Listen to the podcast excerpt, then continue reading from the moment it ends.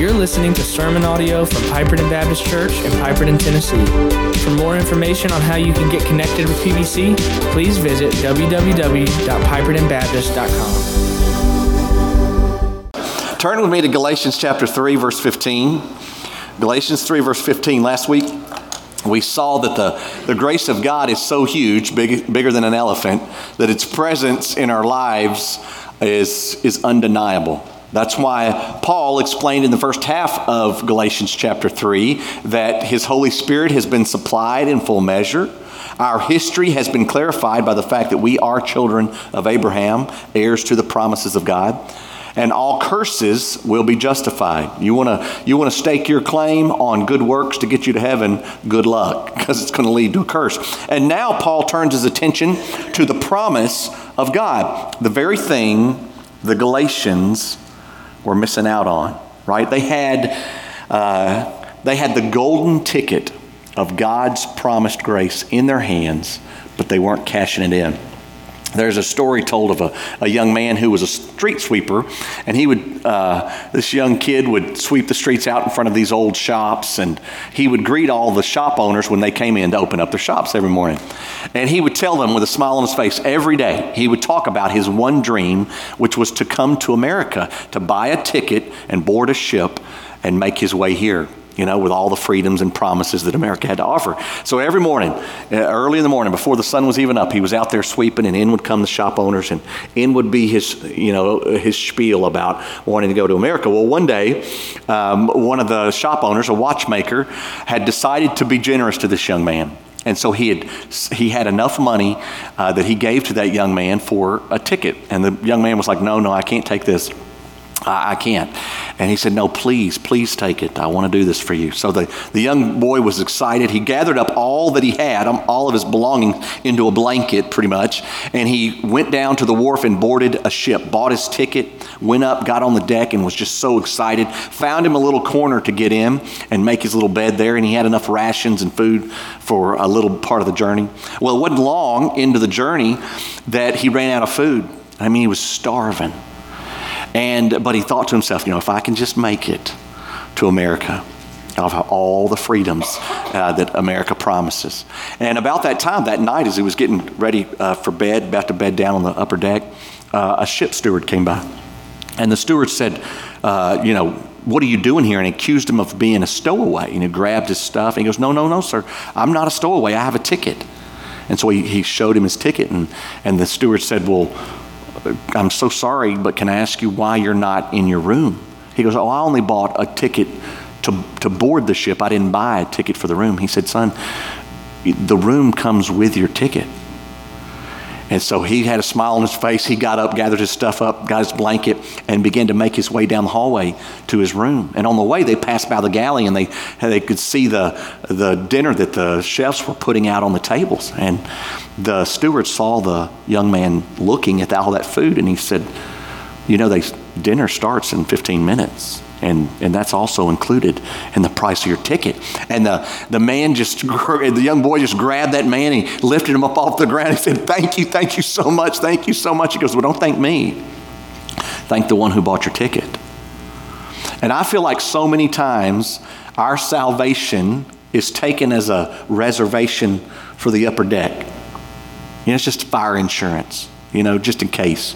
Got to be good with the man upstairs when if you've trusted in the promises of God, you've got a dinner, you've got more than just a reservation on the upper deck. And by the way, it's a ticket that's been purchased by Jesus Christ. William Carey said, The future is as bright as the promises of God. You may think this world seems pretty bleak. No, it doesn't. Because the future is as bright as the promises of God. I don't trust in what I see, I trust in the promises of God that I know that are. And our passage today is all about the promises, and one in particular. And so I want us to read this together today Galatians chapter 3, verse 15. To give a human example, brothers, even with a man made covenant, no one annuls it or adds to it once it's been ratified. Now, the promises were made to Abraham and to his offspring. It doesn't say and to offsprings, referring to many, but referring to one, and to your offspring, who is Christ. This is what I mean. The law which came 430 years afterward, does not annul a covenant previously ratified by God, so as to make the promise void. For if the inheritance comes by the law, it no longer comes by promise. But God gave it to Abraham by a promise. Why then the law? Well, it was added because of transgressions until the offspring should come to whom the promise had been made. And it was put in place through angels by an intermediary. Now, an intermediary implies more than one, lest you, you know, all our earthly illustrations kind of break down at some point. And Paul's saying, hey, uh, an earthly uh, intermediary implies more than one, but God is one. Verse 21 Is the law then contrary to the promises of God? Certainly not. For if a law had been given that could give life, then righteousness would indeed be by the law. But the scripture imprisoned everything under sin so that the promise by faith in Jesus Christ might be given to those who believe. Now, before faith came, we were held captive under the law, imprisoned until the coming faith would be revealed. So then, the law was a guardian until Christ came in order that we might be justified by faith. But now that faith has come, we are no longer under a guardian. For in Christ Jesus you are all sons of God through faith. For as many of you as were baptized into Christ have put on Christ. There's the picture of baptism. All right, there's no, neither Jew nor Greek, there's neither slave nor free, there's no male or female, for you are all one in Christ Jesus. And if you are Christ, then you are Abraham's offspring, heirs according to promise. I want to ask Todd Baker to come and ask God's blessings on our message today.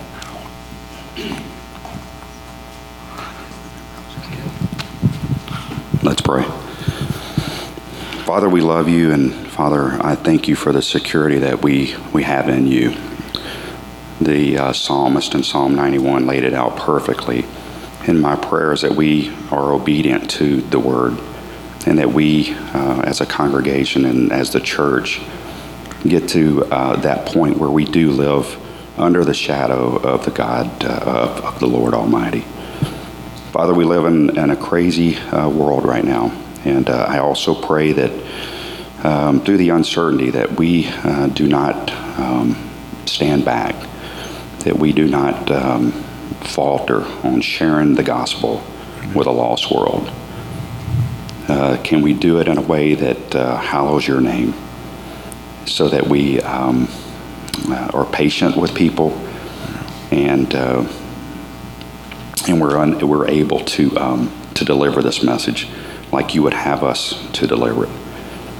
Father, I pray for Went today. I pray that the message that he delivers, that we hear it, that we try to understand it. And Father, if we don't, that this week we go back and, and look at the message again so that we can truly understand what you're wanting us to get from it. And that once again we can share that with the lost world. I pray these things in your name. Amen. Amen. Amen. Thank you. Uh, researchers say that there's 8,810 promises in the Bible. A guy went through every one of them. Now, some other people argue that. They say there's 3,000 because some may be repeated, and others say there's as many 30 as 30,000. Those may include the repetitions. But either way, there's no doubt that the majority of those promises uh, are from God to mankind. Matter of fact, out of the 8,810 that one scholar went through, 7,487 of them were directly from God to mankind. So, regardless of the number, the majority of his promises are made from God to followers of Christ. You know the old song, Standing, standing, standing on the of God, my Savior, standing, standing, standing on the promises of God. You know, Vance Havner said, uh, we we're sitting on the premises when we should be standing on the promises, right?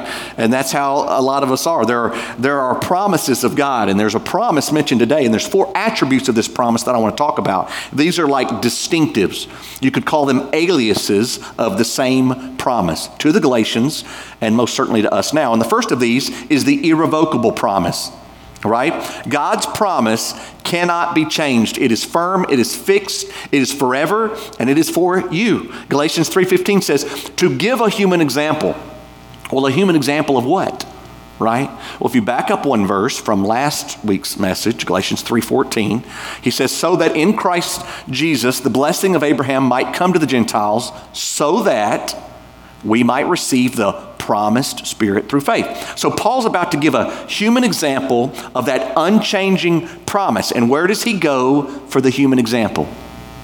He goes to the court of law, right? Which I guarantee you the Judaizers knew all about. So, because they've been pressing their law, their legalistic, into their legalistic little robot minions, the Galatians, and they were all about it. So, Paul meets them at the law to prove grace. Sometimes you got to fight fire with fire, right? But interestingly enough, he actually begins by pouring out his heart to them. Right? Galatians 3.15, he calls them, uh, the Galatians, brothers. That's the Greek word adelphoi. It's a combination of adelphos, which means brother, and phileo, which means love. It's where we, the founder of Pennsylvania, uh, William Penn, uh, name got the name of Philadelphia, which means the city of brotherly love. One professor said, although the Galatians were confused, foolish, and bewitched, and although Paul felt betrayed, perplexed, and forlorn about them, still they were his adelphoi, brothers. They were his family. Families fight, families disagree, but they're still family. And so, two things Paul mentions about his this irrevocable promise. First, it was set, right? Let me explain this. The argument could have been made and seems to have been made that Abraham's promise was given to him way before the law of Moses. All right? Y'all know Abraham lived around 2000 BC. And then about 500 years later, 450ish 50-ish years later, around 1450, 1500 BC, uh, comes Moses and the law, right? So the Judaizers believed, well, if the law of Moses came afterwards, then it changed God's covenant with Abraham. So Paul takes a page out of the law to combat the law. In verse 15, he says, Even with a man made covenant, no one annuls it or adds to it once it's been ratified. Right? The word translated as man made covenant is another one of those combo words. Diatheke, it means it's the combination of dia, meaning thoroughly, which then serves to intensify the tithemi, which means place or set. So it literally means fixed, unchanging, set agreement. Scholars explain it, it is uh, having complete terms determined by the initiating party. Remember, we read that. Which also are fully affirmed by the one entering the agreement. The agreement wasn't between us, it was between God and Christ. The promise was to Christ right? So he and so God wrote it and initiated it. He was the both sides of the contract. It's the same word translated as will or inheritance in Hebrews 9:16. For where a will is involved, the death of the one who made it must be established, for a will takes effect only at death. Right? There this word means the legally binding final directions of the deceased. Right? The inheritance. Now, it also signifies uh, in some. Uh, in some cultures, an ancient Near Eastern covenant, which required a sacrificial animal in order to be enacted. Right? So maybe God used the word to give both connotations of the binding of the covenant and the blood that enacted it. But the point is, the will is fixed, it's been ratified. To contest God's grace is to contest the will and testament of God. Just because the promise preceded the law doesn't make it void.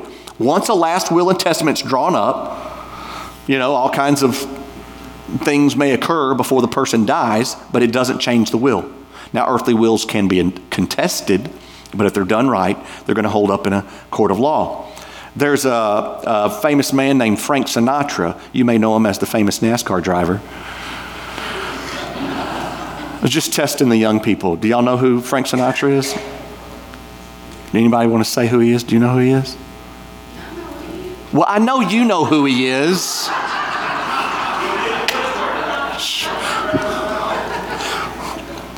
I was just testing. All right. Well, he was one of the most famous singers, obviously, in 40s uh, 50s, 60s entertainer, sold over 150 million records. Well, when he died, listen, he had a very interesting will. Uh, he, of course, was a very prolific man. He had children by four different women. And so he knew that those children were going to come together. And you, if you've lived through a will, you, you know, you, you meet cousins you never knew you had, right? And so he put a little uh, a con- a concession in his will, a provision that if any recipient contested the will, they were cut out of it automatically. so, I mean, it's brilliant. I'm going to write that in.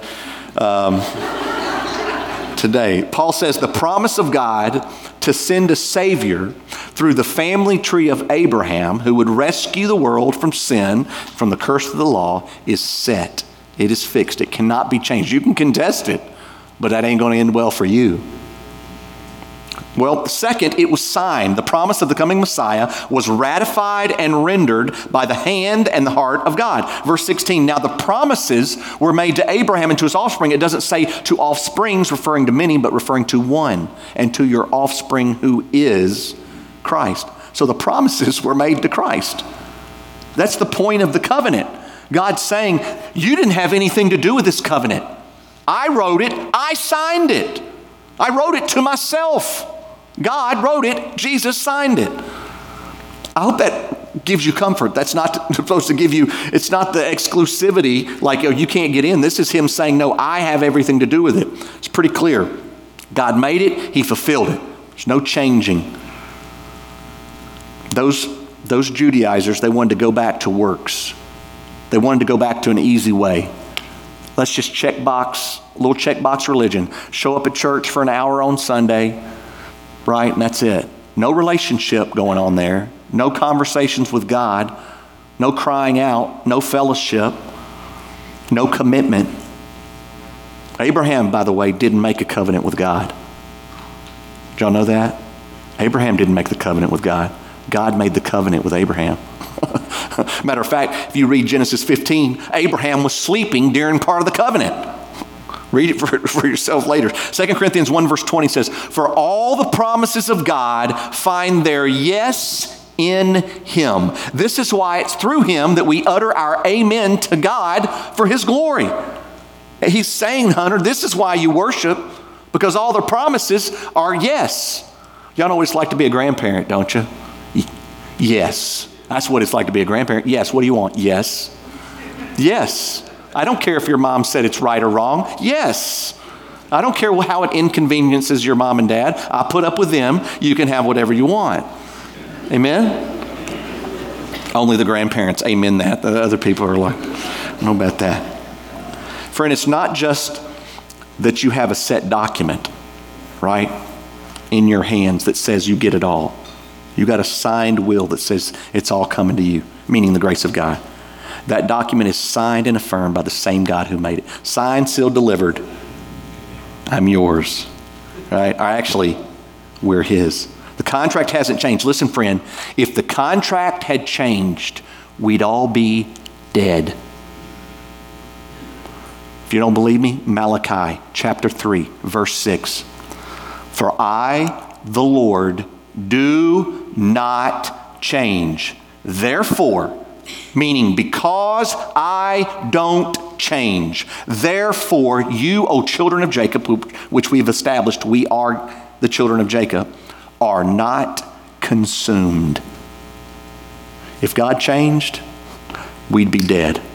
We couldn't last a single moment without the irrevocable promise of grace through faith.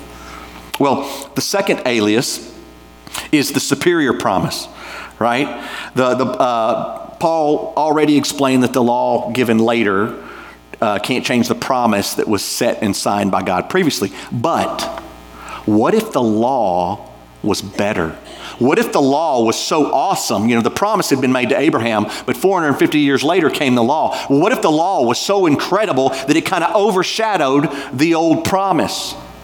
Y'all, this wasn't a joke. In Exodus 19, Israel camps out at the, at, the, the base of Mount Sinai, and Moses goes up. And when he comes down, it's like, I'm getting chills talking about it. God's presence, he says, Hey, y'all, I've been up there. God's about to come down on this mountain. And so he gives them some instructions that God gave him in Exodus 19:12. Take care not to go up into the mountain or touch the edge of it. Whoever touches the mountain shall be put to death. I mean, it's just a mountain. Don't touch it. Verse 13, when the trumpet sounds a long blast, they shall come up to the mountain. So Moses went down from the mountain to the people and consecrated the people, and they washed their garments. On the morning of the third day, there were thunders and lightnings and a thick cloud on the mountain and a very loud trumpet blast, so that all the people in the camp trembled. The, then Moses brought the people out to the camp to meet God and they took their stand at the foot of the mountain. Now, Mount Sinai was wrapped in smoke because the Lord had descended on it in fire. The smoke of it went up like the smoke of a kiln, and the whole mountain trembled greatly. The people trembled, the mountain trembled. I'm trembling, right? Big deal. Of course, God called Moses up the mountain, you know, and then he gave him the Ten Commandments. You can read that over in Exodus 20, but every time I read Exodus 19, I'm, I'm trembling. That was a God moment. The law was given by God, and it was a good thing. It was incredible. This was a radical, forever talked about moment, right? But was it greater? Was that holy, incredible moment superior to the promise? Galatians 3:19 says, "Why then the law?" Well, here's the, here's the answer. It was added because of transgressions until the offspring should come to whom the promise had been made. That's Jesus. And it was put in place through angels by an intermediary. Now, there's two words to mention here, which I believe highlight the superiority of the promise over the law. First, the law was temporary. The law was, Galatians 3:19, added, listen, until the offspring should come. Verse 23, imprisoned until the coming faith should be revealed. Verse 24, our guardian until Christ came. So the key words until. The law was never meant to be forever. The law didn't exist before the promise of God or control after the promise of God. Now, I know the Bible says the law of God was written on our hearts, but that's the conscience, the, the Holy Spirit's conscience in us to do what's right. We know what's wrong. That's Romans 1. Permanent promises are not inferior to limited laws. Second, it was third party. It was temporary, but it was also third party. The law wasn't given directly to the recipients. Galatians 3:19 it was put in place, place through angels by an intermediary. Now this can be confusing because if you go back to Exodus 19 there are no angels mentioned in that passage on Mount Sinai. But if you read a lot of these other scriptures, it alludes to angels in reference to the giving of the law. So maybe Moses went up the mountain and angels somehow communicated God's message to Abraham in that smoke, all right? We'll never know. What we do know is that angels were involved because um, it, they're always mentioned in connection with the law being given. I'll give you some examples of this. Deuteronomy 33, verse 1 this is the blessing with which Moses, the man of God, blessed the people of Israel before his death. He said, The Lord came from Sinai. He came from the 10,000 of holy ones with flaming fire in his right hand. Then uh, later, David describes the Ark of the Covenant in Psalm uh, 68, verse 17, in association with angels. The chariots of God are twice 10,000, thousands upon thousands. The Lord is among them. Sinai, meaning Mount Sinai, is now in the sanctuary. What does he mean? He means the ark, the ark of God at the time, was like a portable Mount Sinai that represented God's presence wherever Israel traveled, right? Hebrews 2, verse 2. For since the message declared by angels proved to be reliable. And maybe I think the most clear is uh, in Stephen's famous message at his stoning in Acts chapter 7, verse 53, where he says, You who received the law as delivered by angels and did not keep it. So, what's the big deal about the law coming through intermediaries? Well, the late Stephen Neill, scholar and former missionary to India in the 1920s, explained it this way The promise came to Abraham firsthand. The law comes to the people third hand God, the angels, Moses, the mediator, and the people. And listen, even if you want to refute angels' involvement on Mount Sinai, which I don't think you should because of the verses I gave, but if you do, it still didn't come direct. It would have still come through Moses. Have y'all thought about this? Have you thought about the Old Testament separation from God? After the Garden of Eden, God took a step back from sinful man. And so there are always these intermediaries until Christ. Now, the Bible says, come boldly unto the throne of grace. You people trembled to even get near the mountain where God was at. Now we don't. He says, Don't tremble. Come on in. Come into my presence. Do you see how intimate our God is? There is no God in any other world religion like our God. Direct promises aren't inferior to mediated laws. Permanent promises are superior to limited laws, and direct promises are superior to mediated laws. Church, the promises of God are permanent and they are personal, given directly to you. The irrevocable promise, the superior promise, and third, the preparing promise. Paul says in Galatians 3:21, Is the law then contrary to the promises of God?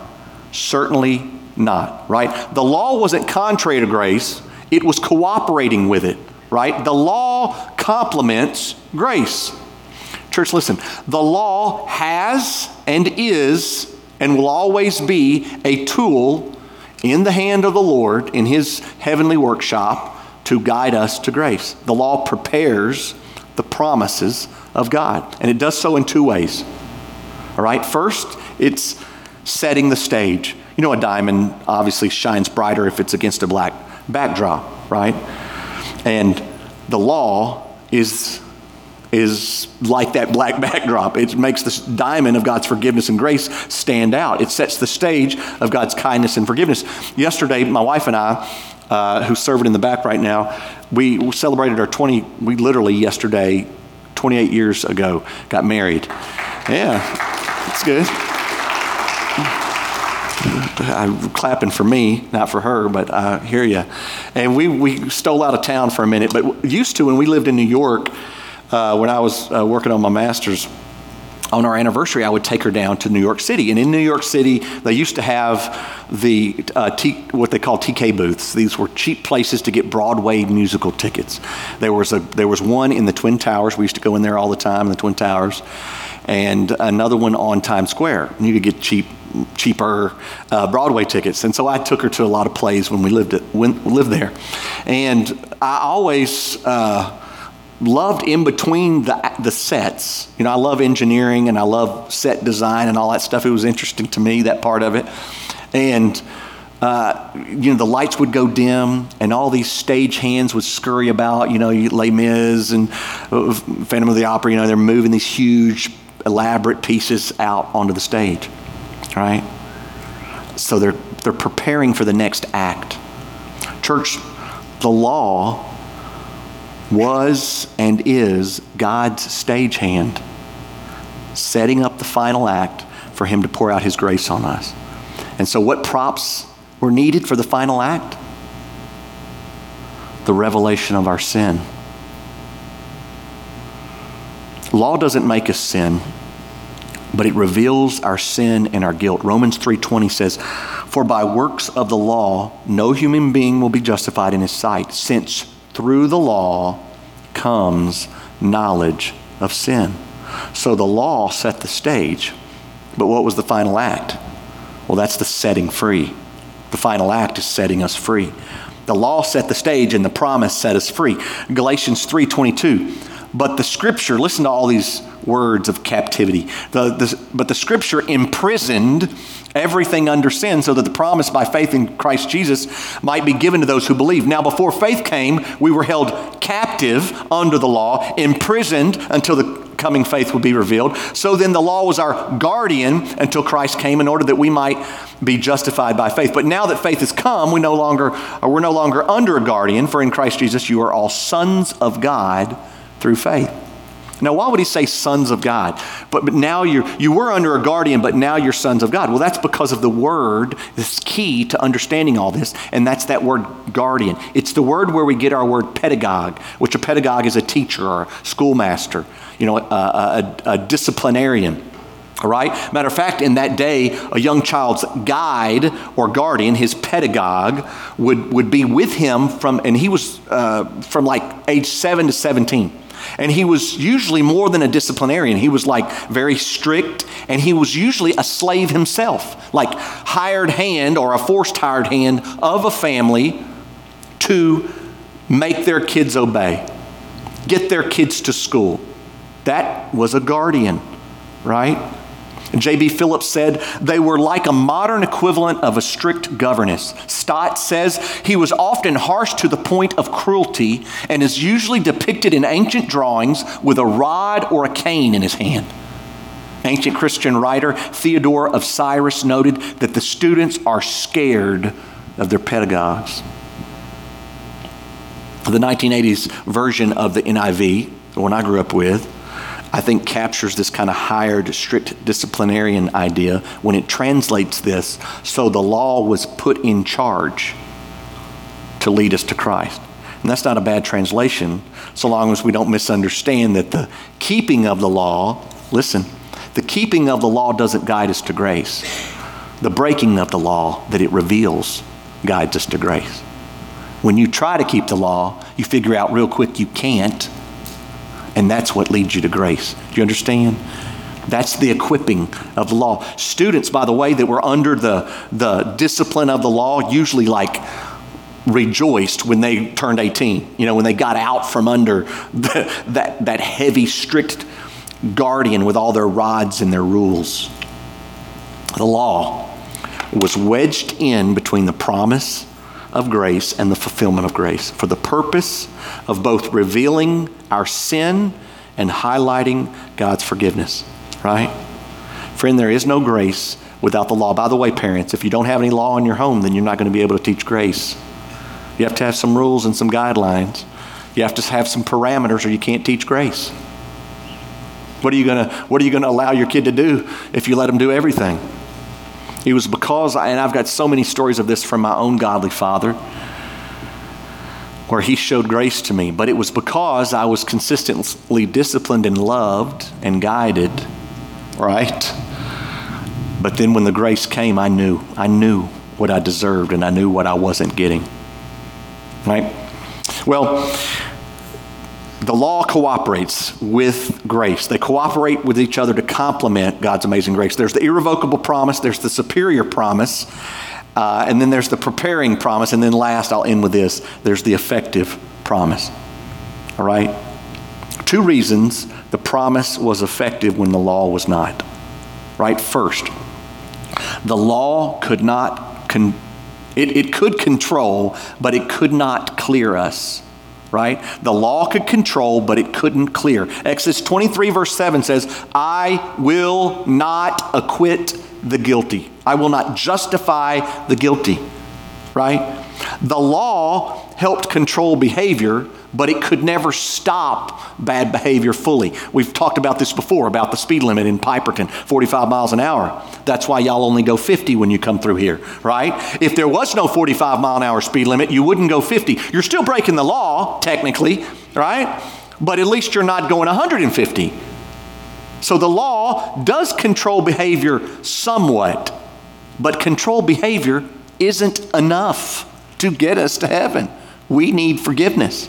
And so, secondly, the law could direct but never connect. All right? You can lead a horse to water, but you can't make him drink, right? The law may point us in the right direction, but there's a wall there that stands between us and God and that wall is sin. It's like building a brick after brick, every sin we commit, every good thing we don't do that we should, every bad thing that we shouldn't do that we do. Just bricks and bricks of barrier and barrier. You don't believe me? Just spend uh, 20 years of your life in a failed marriage and, and just keep treating each other poorly and poorly, and pretty soon you don't even know the other person.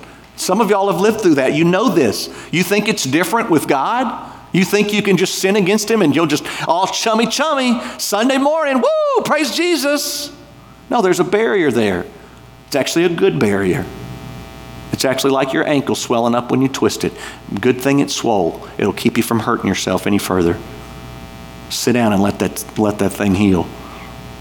Isaiah 64 6 says, We have all become like one who is unclean, and all our righteous deeds are like a polluted garment, like the veil before the Holy of Holies. We can't go in. But Galatians 3:27 For as many of you as were baptized into Christ have put on Christ. It's the idea of changing clothes. Amen. Friend, you have a new wardrobe in Jesus. He's the ultimate divine fashion designer. Romans 13, 14 says, put on the Lord Jesus Christ. I picture Joseph putting that coat on, uh, Joseph's dad putting that coat of many colors on him. I picture the prodigal son coming home in Luke chapter 15, verse 22, where the father said to his servants, Bring quickly the best robe and put it on him. But also picture the wedding feast in Matthew chapter 22, verse 11 where Jesus said, The king came in to look at the guest. He saw there was a man who had no wedding garment. And he said to him, Friend, how'd you get in here without a wedding garment? And he was speechless because he didn't have an answer. Then the king said to the attendants, Bind him hand and foot and cast him into the outer darkness. In that place there will be weeping and gnashing of teeth. It's obviously a parable. God's explaining hell. You got to have the right garment to get into heaven. And guess what? We've got it. And guess who paid for it? you didn't put it on your credit card, friend. He cashed out with his own life to buy that coat, to buy that robe that you're going to enter heaven in, the righteousness of Christ. Galatians 3:29 says, "If you are Christ, then you are Abraham's offspring, heirs according to what? What? Promise. You're heirs according to promise. Paul says the promise is better than the law in every way. It's irrevocable, it's superior, it's preparing, it's effective. And its glorious distinctives will never stop.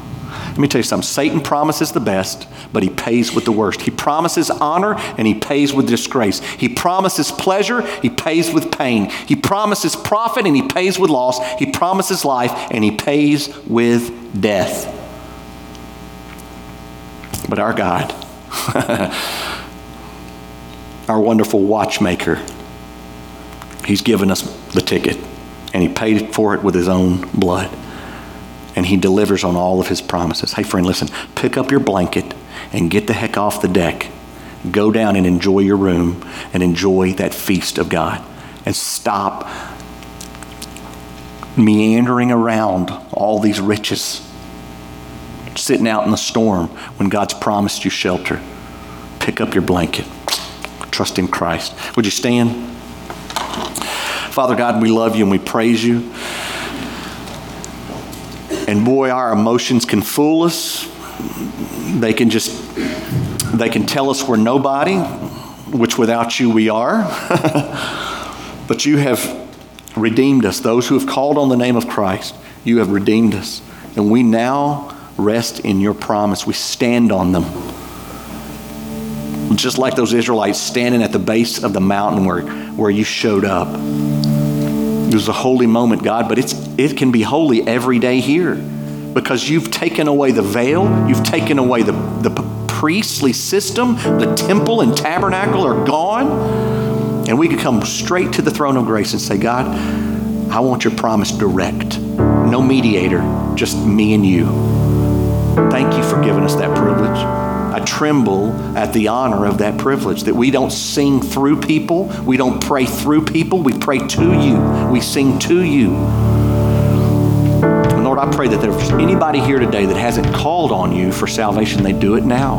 They would understand the personal nature that you have, your desire to connect with them, and to tear down the wall that stands between you and them of sin with your own righteousness through the grace of Jesus Christ call out to God and He'll save you. Can come down here today and make that public and be baptized. I also pray that if there's others here today that want to make their commitment to serve through this local church and be faithful in exercising their gifts, Ephesians chapter 4, through the local church, that they would do it and be members of Piperton as a church family so that they can serve you better and more faithfully. We ask these things in Jesus' name. Amen. This has been sermon audio from Piperton Baptist Church in Piperton, Tennessee. For more information on how you can get connected with PBC, please visit www.pipertonbaptist.com.